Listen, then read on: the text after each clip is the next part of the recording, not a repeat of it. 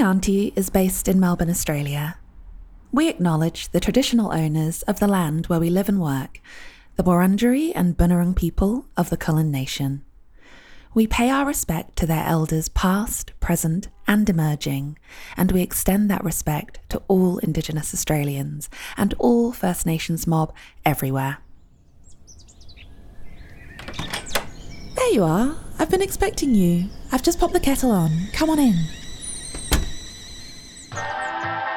Hey, Auntie.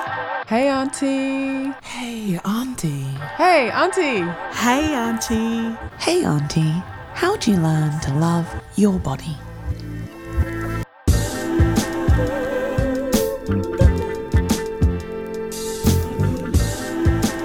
Hi, and welcome to Hey Auntie.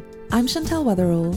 Thank you for joining us. It's such a pleasure to be back with you, continuing our mission to listen to Black women, with more conversations reflecting our brilliance and diversity, showing that there's millions of ways to be magical.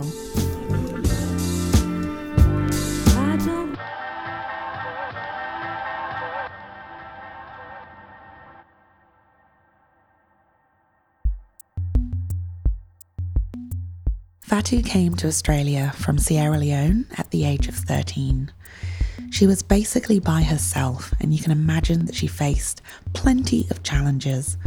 But she is incredibly resilient, bright, and beautiful, and she has molded an incredible life for herself where she now helps to mentor other young people as a social worker. She's also a really active and fearless campaigner against FGM in Australia. I love this conversation with Fatu. She gets really real about the challenges of going through all of those usual teenage things with all of these additional things on her plate. It was really moving, sometimes funny, and basically incredibly life affirming. Thank you, Fatu. Take a listen.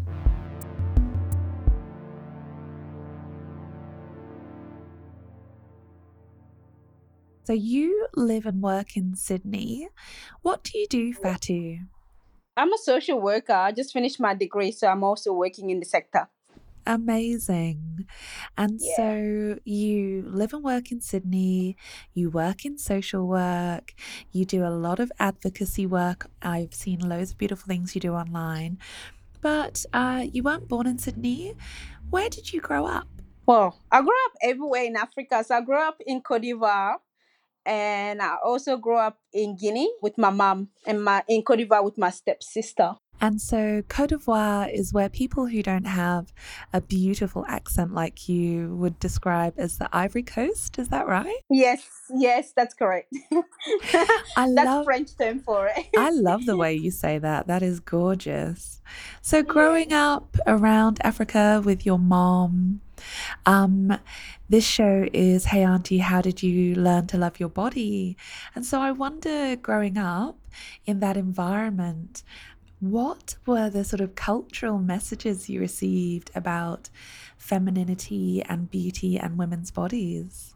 growing up in Africa, well, in surrounding with women, I feel like I grew up learning that in Western world compared to where I grew up, it was like skinny was kind of like ugly.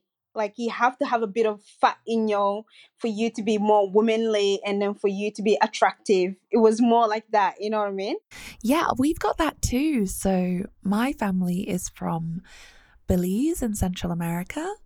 And I grew up in the UK, but um, we are also of West African ancestry.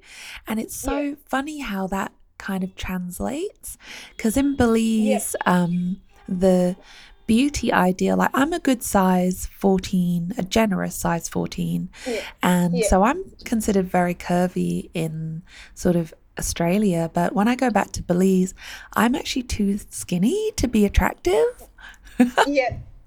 That's me. Like growing up, I was made fun of by my cousins, and they were like, "No one's gonna marry you. You're too skinny." So I, I, I feel like as a a young person, as a young female at the time, where I was unaware of things that was happening around me, it just felt like there was so much pressure to eat more food and to gain more weight and then to be attractive because like once you hit your puberty you're like so ready to get married and it was kind of like that pressure. And you're as a child in that mind frame and that uh, environment you like yourself you're pressuring yourself to grow into this woman that you're not because of the pressure of the society and then the people around you like your aunties and your grandmother and the men around you as well because that was more beauty and then that's what men to go for because once you hit 15 it's like you're ready for marriage and you have your period that's it we're gonna get you married and with you being skinny like this no men want to marry you because it's considered sick as well which is kind of like gross Right. So it's like you look Yeah. sickly, you don't look healthy. No, not at all. Like, yeah, it's just like that. It's like no one want to get that anorexic person because you know they're sick. You need to eat more food, so you're literally forced to eat food, even though you're not wanting to eat food. But because of that pressure, and you know no better whatsoever, because you, everyone that you're surrounding, Wow, your that's so surroundings are all like interesting. Yeah, Wow. When I was uh, back home in Belize, I heard the phrase for the first time. The way they describe like the really desirable female body shape is like, I think a very West African kind of female body shape. And it's like a Mm. Yeah. really solid woman, a woman who's like Yeah. real curvy and solid and looks like she could, you know, have a lot of kids and be strong and help around the house, I guess, or, you know, be a strong support and partner. And they say, look at that, you know, they might be referring to a woman walking past on the street and saying how beautiful she was. And they would say, look at that gal, that healthy gal, you know? Yes, yes, that's exactly right. That's exactly, and they'll and they'll point it at the person and be like, "That's what you need to be," and you're like, "What? That?" You know what I mean? But that was considered as healthy, and even though it wasn't, you know. Yeah, wow. Or it might be healthy, but not for you because you're naturally very slim. Exactly right, and then you're pressured into doing this thing where you eat to the point that your body can't take it anymore, and you start puking, and you're just like, "What the hell?" Like you know. And then coming to Western Western world, it's completely opposite, and I'm just like, everything that I've been taught in my life is a fucking lie. Like it's just not the right thing. You know what I mean? Yeah, wow. What a contrast. Mm. How old were you when you moved to Australia? I was 13 years old when I moved to Australia. That was 2004. 2004. And am I right in under- my understanding that you moved here on your own independently? We ca- I came here as within a refugee humanitarian visa when Australians were taking refugees from Sierra Leone. So I meant to actually come with my family, like my brother and my uncle, but they were not available at the time of the interview. I always say like I'm the middle child and I wouldn't like no one likes me and no one like loves me. So I'm just stuck in the middle. So I have like the middle child syndrome. Oh, That's what I always said to myself. So so when the opportunity came over and um, my mom actually did this paperwork like the whole story was like a guy came over one day and i, I remember sitting there because i'm always home a guy was like hey i have a visa like i have like application to go to australia to refugee application.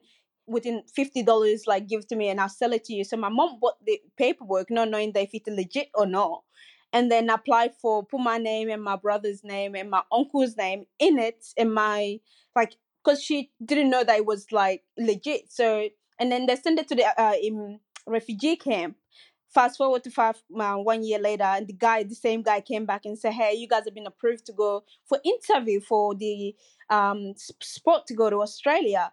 It turns out no one like my brother was in Sierra Leone. Like I said they always travel with my mom and my sister and I was the one that was in Guinea at the time and I just end up going to the interview with my uncle my mom's brother. Wow.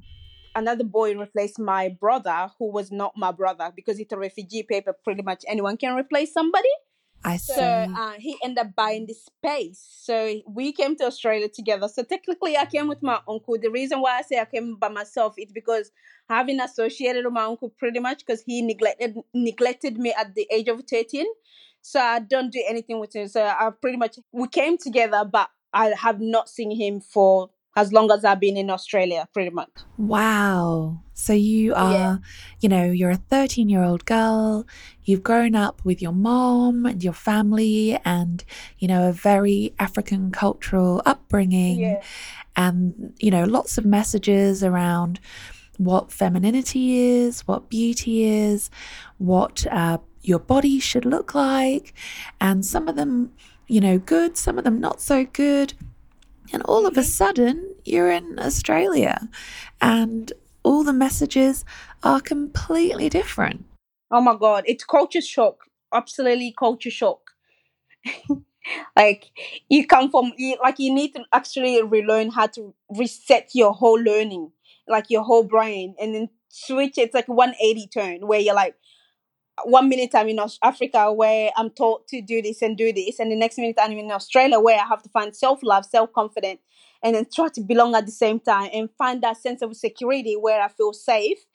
It's just like as a 13 year old girl, I feel like it's coach. It's like absolutely culture shock, and then you're in a place where you have no family, and then your uncle who has like absolutely have mind of his own, and it's just like wow what am I going to do to survive? What am I going to do to look after myself as a person, as a 13 year old girl? You know what I mean? Absolutely. Yeah. Absolutely. I can imagine. Wow, that is a huge challenge. And at 13, let's be really honest, I think about myself at 13 and, you know, that's a huge amount that you had going on in your external world. But when I think about my internal world at 13, you know, I was, you know, getting my period. I was, you know, my body was changing.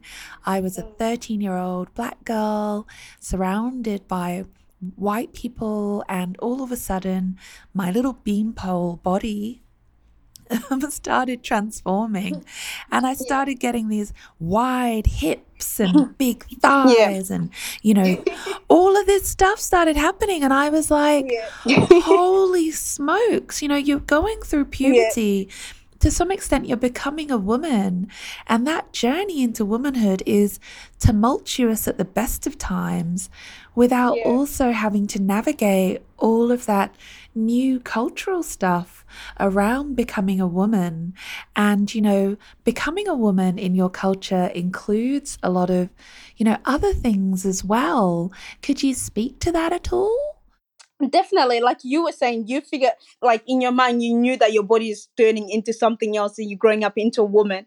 For me, at that age of 13, I swear to God, like I wasn't even thinking about that. Like I feel like my body was turning, but my mind was turning. I feel like I was in a survivor mood. It's like trying to survive in a world where I have never been before. And I didn't even know it existed within like three months before coming to here. You know what I mean? So I think like for me, there I think that was like out of my mind. I didn't even care about my own body, like you know. But at the same time, you seeing people around where you walk around the street, and you straight away people start object like you. I feel like at some point I felt like an object where people like would say, "Oh my God, you have a big lips," and then I have a big lips. Back home, it was like you have a big lips.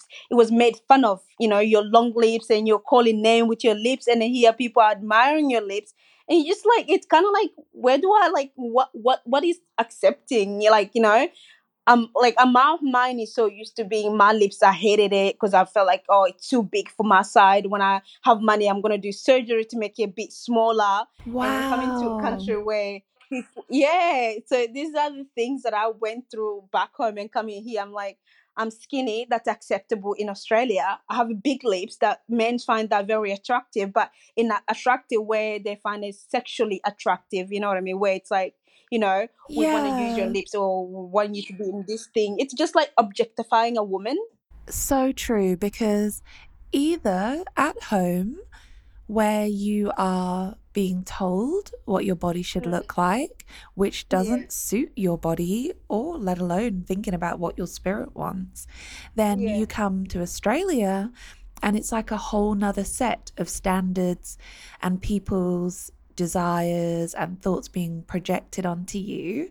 And yeah. as you say, where you feel like an object because it's like where is there room for me to own my body and i'm really interested in what you said about um your body just wasn't even part of what you could think about because i can Mm. really i can really relate to that and i think that that is a very common experience for Mm. women and for women of color especially Yeah. because of that need for us to survive so much in the Mhm. circumstances that we're in sometimes that we sometimes have to almost divorce ourselves from our body and our physical needs and our physical Literally. you know Yeah, I agree. Absolutely. Like absolutely. Like my body was like last thing that I thought of at the state at that time. But at the same time, it's the first thing you think of because you go to school with a whole people like um whole school full of white person people and then you stand out like the first thing you do when you look around you stand out and you be so insecure because you just don't know are they looking at me because I'm weird? Are they looking at me because my hair is kinky? Are they looking at me because of what I'm wearing? You know what I mean? You feel insecure because you're like, oh my god, where is this place? What like what is this place? Like, can I ever breathe? Like, I learned to grow up quicker than I expected, and um, I learned to ignore my own feelings. I I learned to like just avoid anything that has to do with me thinking about it and then thinking that it's happening you know to just taught myself that at the an age of 13 to 14 all the way till adulthood now. It's kind of like sad at the same time because i should never be able to feel that way.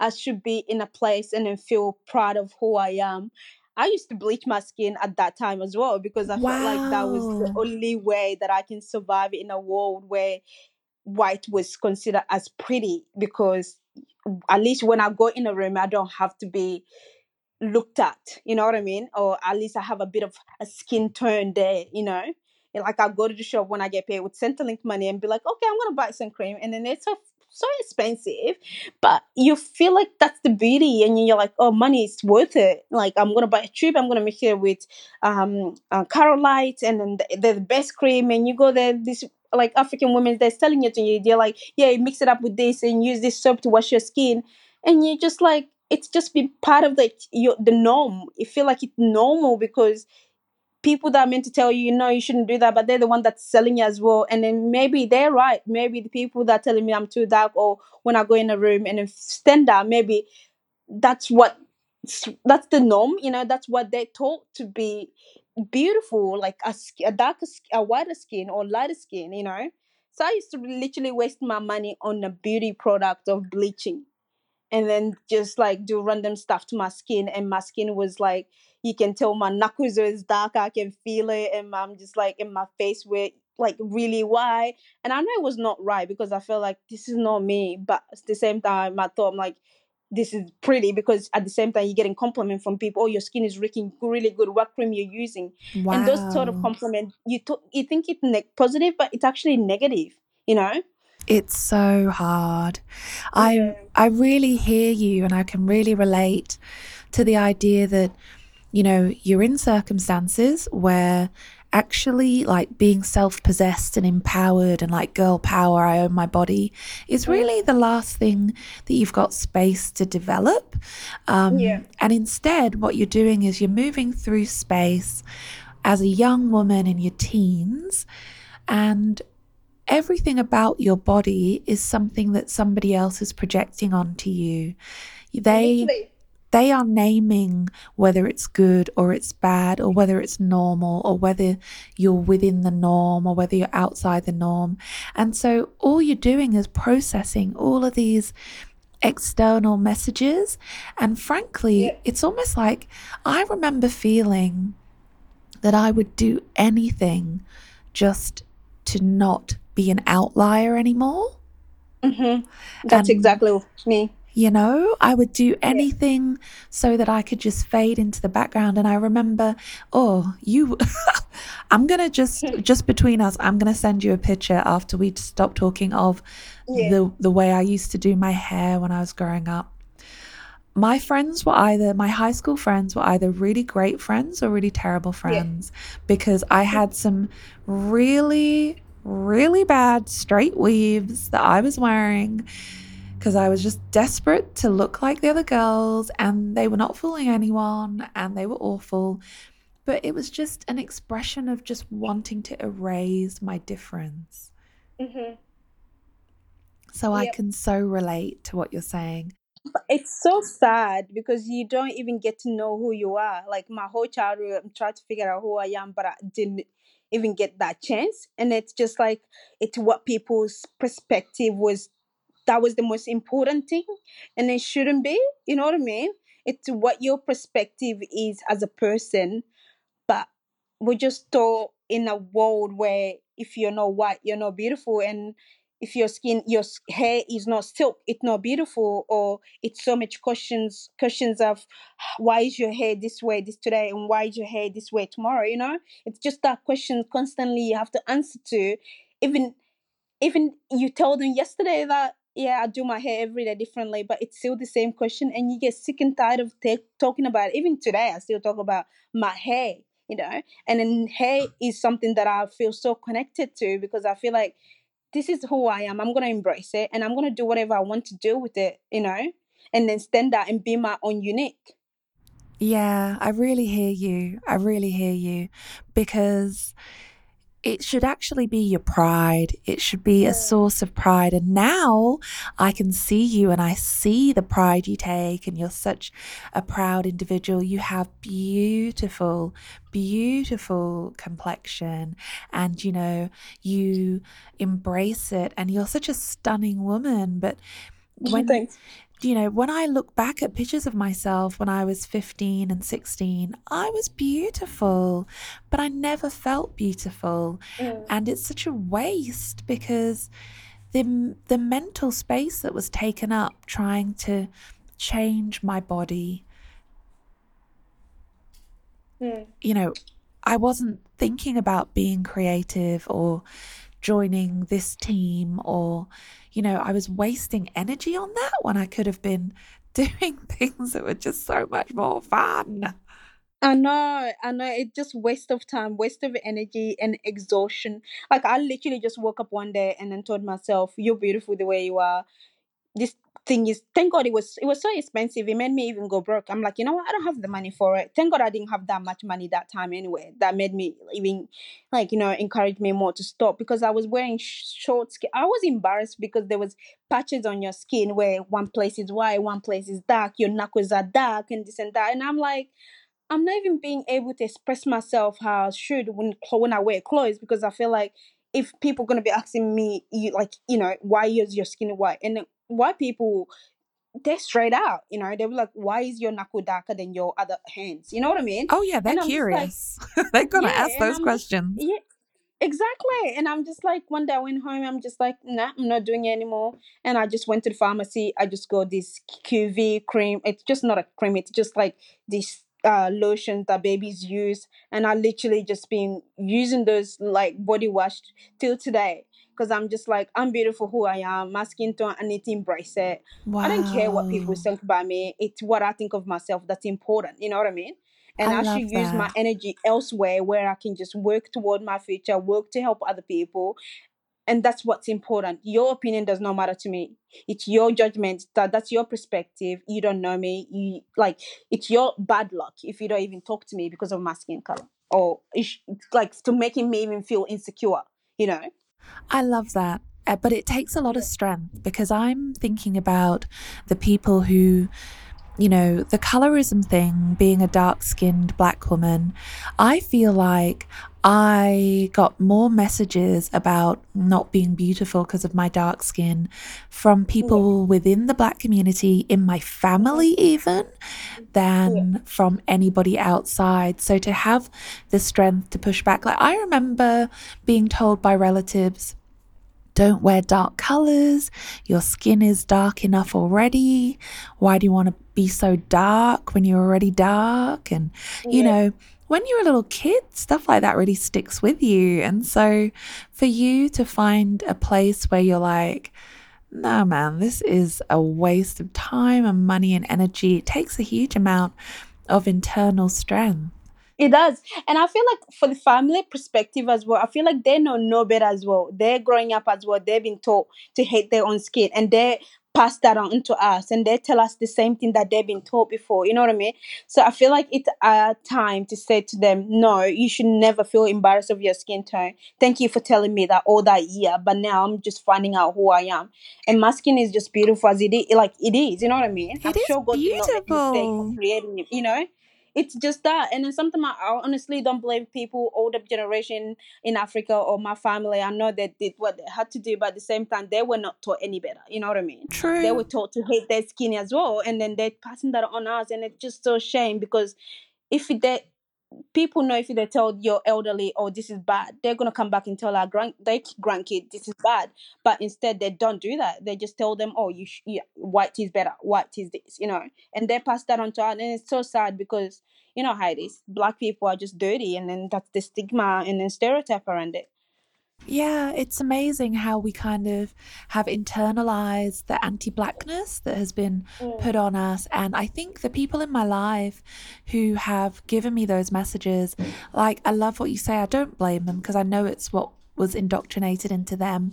And I mm. know that when they're trying to make me be different, it's because they wanted me to be happy and be safe. And so I don't I don't resent them. But you you've had to have a lot of strength to get over a lot of things. Um, but where do you think you found the strength to really resist and be the one who said, "No, I'm okay as I am"? To be honest, I don't know. I just don't know. Like, there's a lot of things within myself. I feel like I have a lot of courage within myself where if it does not serve me right, I move on from it. And if it does not make me feel good about it, I don't do it. And I feel like I have that that energy within myself where I'm quick to switch. I'm quick to figure out what's best for me. Like I will get advices from people that I care about cares about me. But at the end of the day, it's up to me to decide what I want to do and what I want to overcome. You know, I, everything that I have overcome in my life, it's me reflecting on my own and saying, you know, do you want to share that or do you want to really move on from that? Or how are you going to overcome this? You know, there's so many things in my life where it's just me telling myself because growing up, I was told so many things that it's just disgusting that I didn't turn out any other way. You know what I mean? But it's up to, Yeah. I woke up one day, I'm like, I'm tired of being people's puppet. I'm tired of hating myself. I'm tired of all this negativity around me. I'm tired of people telling me you're so illiterate. You can't do anything for yourself. You can't do studies. You can't do anything. You'll be worthless. I'm, I was tired of it. And I felt, I know a lot of time I said to myself, you don't need to prove people wrong. But it was kind of like a motivation for me to say, no, you don't want to help me or you don't want to see me succeed or you don't want me to love myself. I'm going to do it Mm. anyway without your help. So it was those things that gave me the courage. I don't think it was anything else. It was just me waking up every morning. I'm like, I'm gonna do better today. You know, I can't fix that situation. I have no control over that situation, so I'm gonna let that situation go, and I'm not gonna let it bother me. Is there a solution for it? Yes. Then then I'll go and fix it. But if there's no solution for it, I'll figure another way. You know, and half of the time that's what I've been doing. I can't think of thing. I can't think of someone that would be like, oh, that's my motivation, or that person was my motivation. I actually can't. It was just all determination of me saying that I'm not gonna end up where I started, internal and then yeah, it was just that, and then it it- pushed me through it. Like not having family here, not having a role model, anything like that. It was just me and my thought fighting together every day to survive and to get off the street and then doing things for myself. Like it was, I had a hard time throughout my life, and I'm not gonna lie, and I'm sure I share that myself half the time on Instagram and everywhere else. You know, it wasn't an easy life. It was I didn't have a role model, and it was high school was tough. It was bullying, there was racial profiling, there was uh neglect you know no money no lunch money or there's times that i used to stay around the shopping centers ask or train station asking for five cents to get home like i still have fines till today because i never used to buy train ticket because i didn't have money you know but i still went to school until i finished year 12 because i had to do that and i didn't want to quit you know? So those things were the things that i pushed me. You are an incredible woman. so yeah. So those these, these are my life. I never used to get along with my mom and i still don't. So it was more I can't go back where I started. Even when I used to live in Africa, I used to never see my mom one day or two days. I just lived with my friend. I was more clever back in that. I think people still laugh at me when I tell them like, dude, I used to sell things at school because I didn't want to ask my mom for money because I knew she wouldn't give it to me. Like I used to make lollies for myself. I used to make milks for myself, put sugar in it, and then start selling it at school. Just make my own money. I used to sell water on my head in the shopping center to make money, like just because I didn't want to. Like until the day that I came to Australia, I was doing those things. Wow. So I felt like I was that clever at that age. That was like 10 years old, 11 years old. I was doing that for myself. Like You go to had school, that back home. hustle. Yeah, I was hustling hard because I'm just like, you know what, I have to do it for myself. At that age, no one told me do this, do this. I just saw people doing it. I'm like, well, if those kids can do it on the street, I can do it. So I'll come home, put water in the bag, tie them up, put them in the fridge, let them cool down. After school, I'll put like at least 10 heavy bag in my head and go outside and sell them. Like literally, that's what I used to do. You know, make my own money and then survive. So strong. And Yeah. you even, you know, you fought back against you, you know, you've you've always had that hustle to survive and that sense of independence and that wish to prove people wrong. And it's really served you well. And I know that I've I've come across your name often um, in your incredible activism that you do Yeah. as part of No FGM Australia Yeah. um that like even that is so courageous um you know how does an experience like that impact your body image as a young woman Again, I think it impacts you massively because FGM traditionally is known as, you know, when you get cut, mutilated, you're ready for marriage. Your body is not, you're not labeled, quote, labeled as a man because you have a clitoris hanging out for you. So once that clitoris is cut off, you're considered as a woman.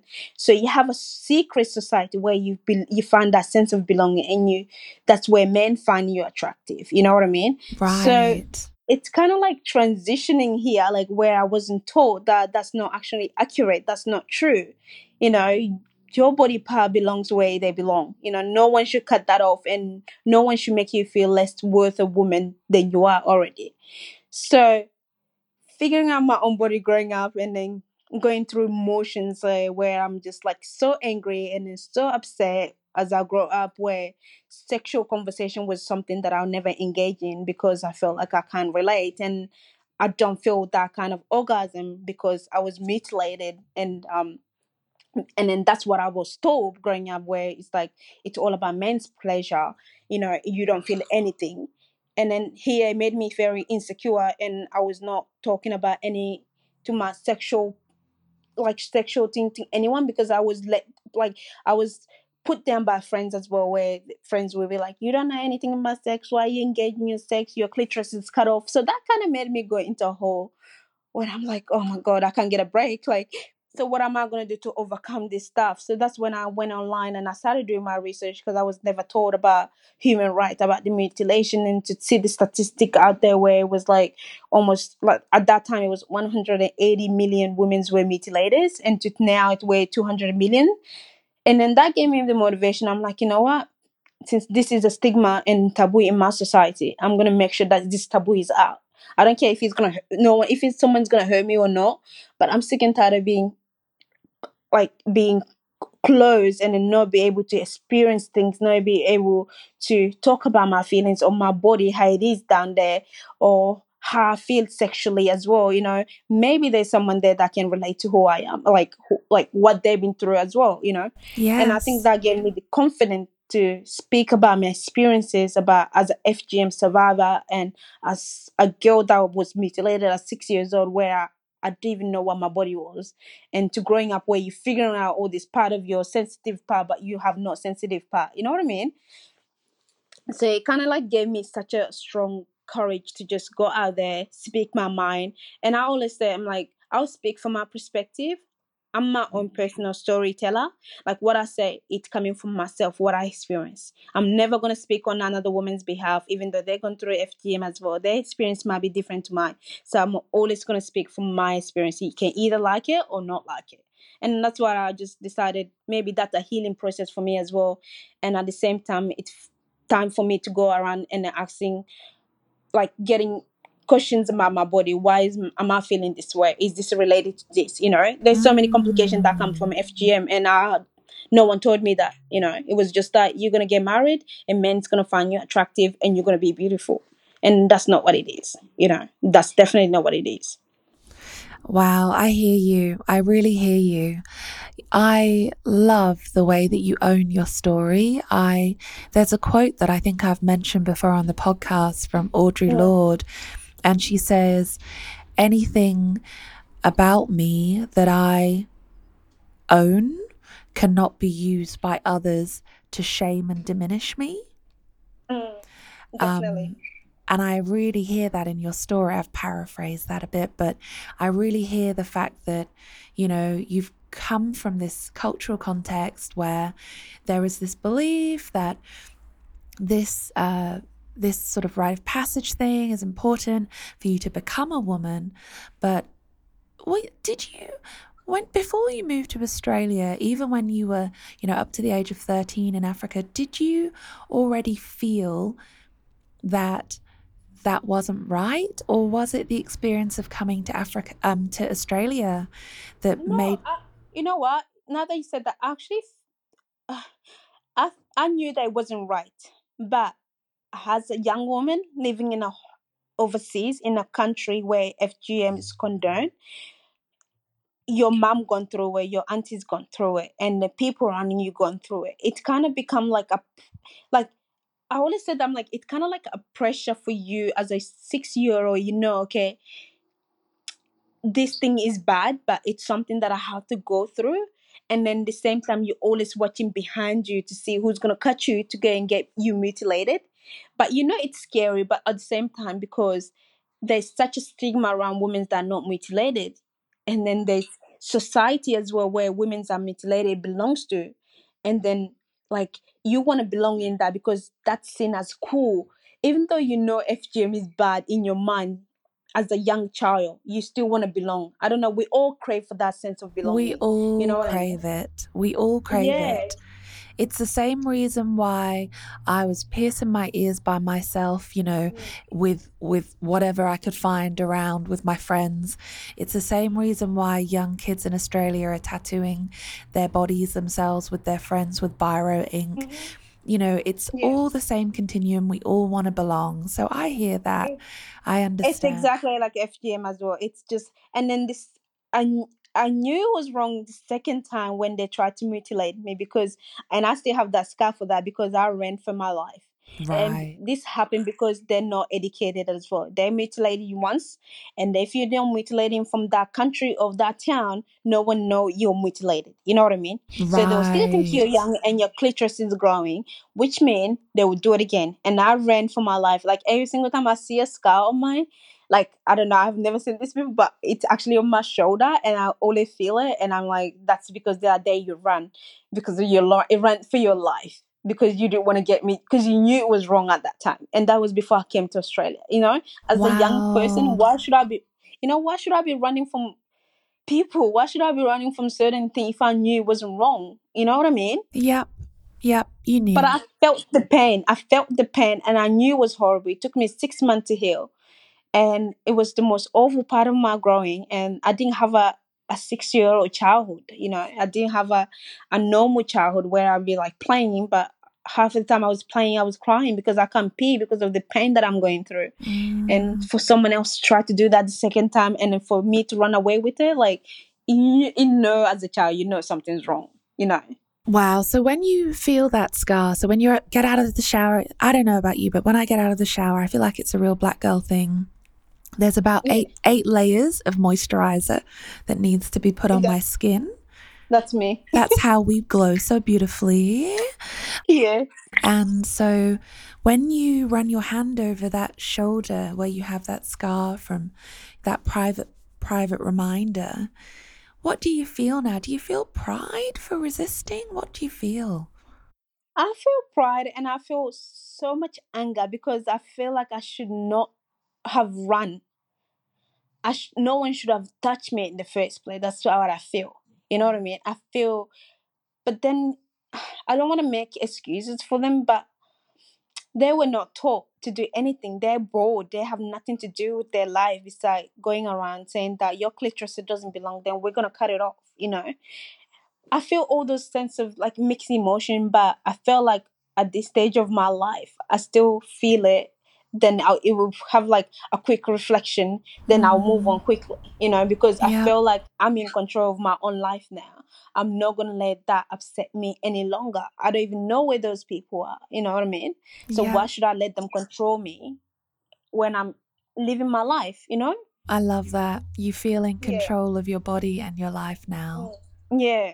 Because I know I know that I'm safe. I know no one's gonna do that to me. Yes, these scars are always gonna be there to remind me. I still have the scars on my ankle where I was mutilated. I was trying to go to the pee and I couldn't pee because it was so sore and I fell over the stone and I hit myself. My ankle was bleeding and I had to get stitches done because of you know, because I didn't want to pee because it was painful, and I had three three wounds at the same time. You know, being clitoris being cut, having that pain, and then having that cut wound on your ankle at the same time. It was just awful thing, and I still have that scar till today. And I never used to wear short skirt because I'm like it still reminds me. It still now it, it does remind me, but I don't get angry anymore. I learned to get over it. I'm like, well, it's just part of me now. I'm just gonna embrace it. You know. I love the way you embrace those parts of you and that you're like owning these parts of your story. Do you feel like do you feel like maybe um like I talk about I have things different life experience but I have I feel like I can really hear and relate to what you're saying because there's things that I've experienced in my life that I kept secret for a long time Mm. through Mm. shame and because of that they created a distance between me and my body um, Yeah. and I feel like, in some sort of really weird way that I don't quite understand yet, not keeping those secrets, either by telling particular people I trust or by just really shouting it from the rooftops, telling the world, you're my Instagram friend, you've seen some of my posts, you know, whether Yeah. it's about my mental health or other things, has really helped me to feel uh, less. Um, alienated from my body like i can sit in it because it's not causing me shame Yeah, I feel the same. I feel the same. I feel like I'm able to control what's hap- what has happened, and then now I'm able to embracing it and then talk about it openly with people, strangers, where I'm like, I don't care. This is part of me, so you're gonna know about it either way. So, you know, like getting that, getting connected to myself, getting connected to my body, and getting to know, okay, okay, that's fine. That's what it is. It is what it is. You know what I mean? yeah i think that what you said is so pertinent it's that uh, you know, like you said, you didn't like the scar on your ankle, or you were worried about strangers seeing that your knees were darker when you were bleaching.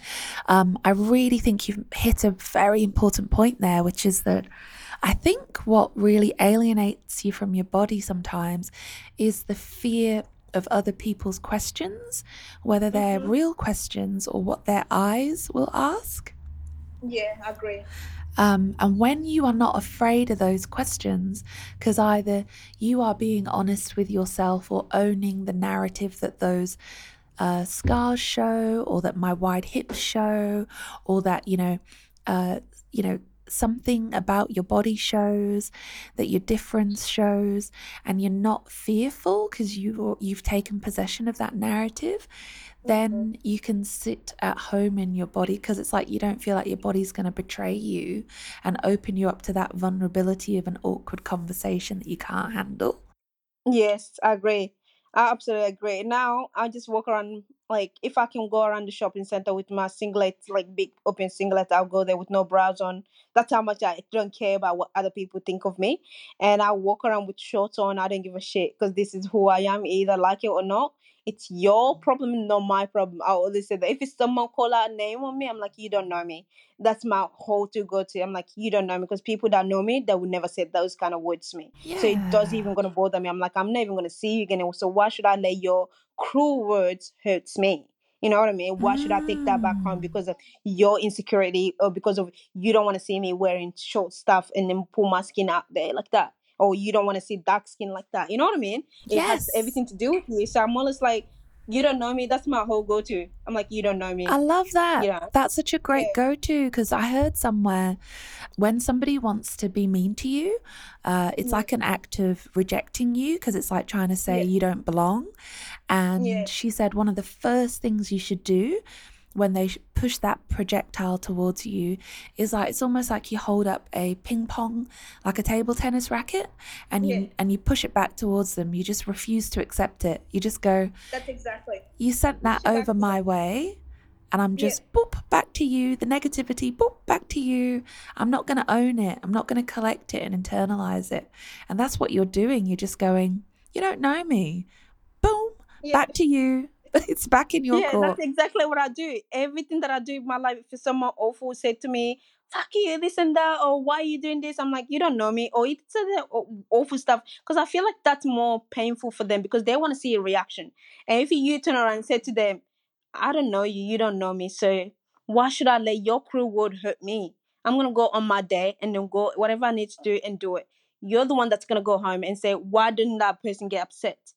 And I then question your own integrity and then what you stand for in life. Yes, sis. And let nobody ever separate you from the joy of walking out around without a bra on, right? Oh my god, do you know how free it is? Huh? If I can go around with no bra on, like thank God my job allow me to be who I am, Mm. and I embrace that every single day. Like I go around workplace sometimes with my Africana hair tie, like I'm just like who I am. Different hairstyle. I don't give a shit. I'm like, this is who I am. You hire me, you hire my entire culture. Mm. Like, I don't care. You know what I mean? I So love it's just it. like it's freedom to be who I am, to embrace. I'm like, so many years you guys told me to hate myself. So many years you guys told me this is not right. I'm like, nothing is I fucking love right. it. I'm gonna do what I need to do to survive and what makes me happy.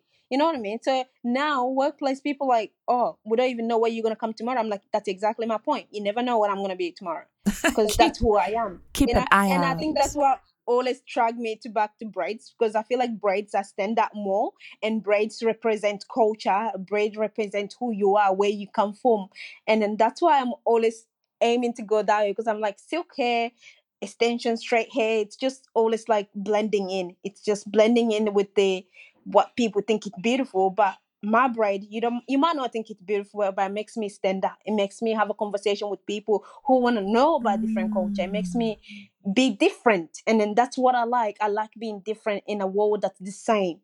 You Oh, know? sis, sis, that is a word. Sorry. so passionate. Ah, I I love that. I love that. I love it.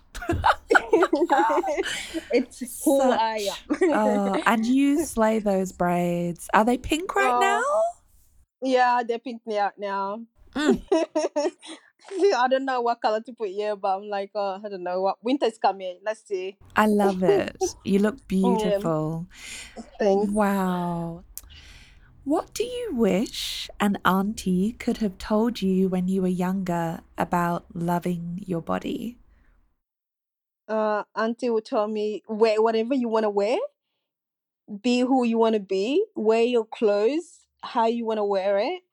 Um, you know, and walk into a room, be confident, earn your skin tone, and not tell me like tell me use shea butter and coconut oil because that's what's best for your skin. Word. Don't tell me, yeah, and then don't tell me to go and buy cocoa butter or Carolite where it's like that's beautiful, or tell me to dress m- like be conservative where it's like you need to, like now that you have your period you're gonna get married. Like i don't i like i heard that so many times. I want them to tell me now that you have a period you can do whatever you want to do. It's your body. Mm. this is what your body is going to turn into. You know? Come to me ask questions and be like open-minded who i am like there for me when i need to talk to them about certain topics. Like not to push me to do things that i don't want to do or not to make me feel like i'm an object of some kind of where people can come and beat you know and say okay Mm. you're ready for marriage now let's pay your bride price and get married you know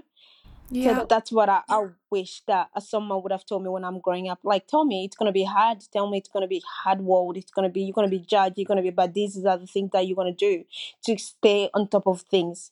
And I should know. Like I will tell my grandkids I will tell my kids that, but I feel like I wish I should have been taught that when I was growing up because that would have given me a lot more confidence and a lot more strength to deal with the world that I find myself into now, like this country, which is the white world, white man's world, and it's just hard to navigate.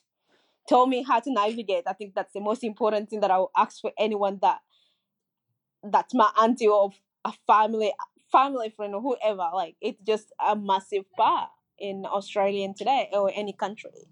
I love that. And do you know what's really Yeah. beautiful, Fatu? Yeah. You just did that for someone. thank you. Oh, oh well. If I can inspire one person, I'm happy. Nah, you just did that. Someone listening, you just you just said that word, and it reached them, and they're like, mm, I yes. mean, we're beautiful. Like we're skin tone. Like fuck. I wish someone would have told me earlier before. Like your skin tone is beautiful. Like I look at my skin tone. I don't wear makeup every day. I don't wear. ma- I, I hate makeup. Matter of fact, I, I call my makeup three step makeup. Mm, You know what I mean? Where I put foundation if I have to, and I pour my powder, and I pour my glasses back on, or just a spray on top of my makeup to just make it settle. mm. That's it. I go to work every day with my bare face. It's just who I am. You gotta deal with it. I don't need to please anyone. And I wish uh, people, aunties would have told us that like you don't need a makeup to make you beautiful, or you don't need another color to lighten your skin tone. You know those stuff. Get your color that makes your color pops. That make you shine through the light. Like when the sun touch that skin, it just melts away. And no Light one on told me our that. But skin. Light on our skin is magic, right? Oh my god, it's fucking black and magic every day. Mm. but yeah. I love that. I absolutely love that. Thank you so much, Fatu. One of my favorite things about having a podcast called Hey Auntie is kind of keying into that iconic thing of black aunties. Sometimes they're good, sometimes they use their powers for evil. But Yeah. I think that as an auntie, I would describe myself as the loud cheering you on auntie. What sort of Mhm. auntie are you, Fatu? I'm very loud. I'm very abrupt. um, I'm just a, I'm just loud person, caring human being. I feel like a people. I'm that type of auntie where I'll put someone's need before mine, and um, supportive of anyone that's want to do good in this world and try to navigate their way through. I'm that type of auntie that will sit down and give you advice and then just help you through it, like help you navigate, like just while being still loud and while still being abrupt in Love a good way. You know what I mean? Love you know, it. Just being myself and not changing who I am to suit someone else's need. You and me, we're in the same camp. We're in the oh, same oh, I'm auntie always loud. camp. I always get called out loud, being loud. So yeah, um, I'm lou- I'm loud. I'm like I can't speak quietly. No, it doesn't exist in my dictionary. Fatu, it was so rad to talk to you. You too, man. I had a blast. Thank you very much to Fatty Zilla for that wonderful conversation. Hey Auntie is produced by Michelle Macklin, Chantel Dubanuba, and me, Chantel Weatherall. Music in this episode is by Jason Price and Michelle Macklin. For more on the show, you can visit heyauntipod.com. Follow us on Instagram and Twitter. We're just getting started with season two, but you can always go back and listen to the great conversations from season one. More from us in a week.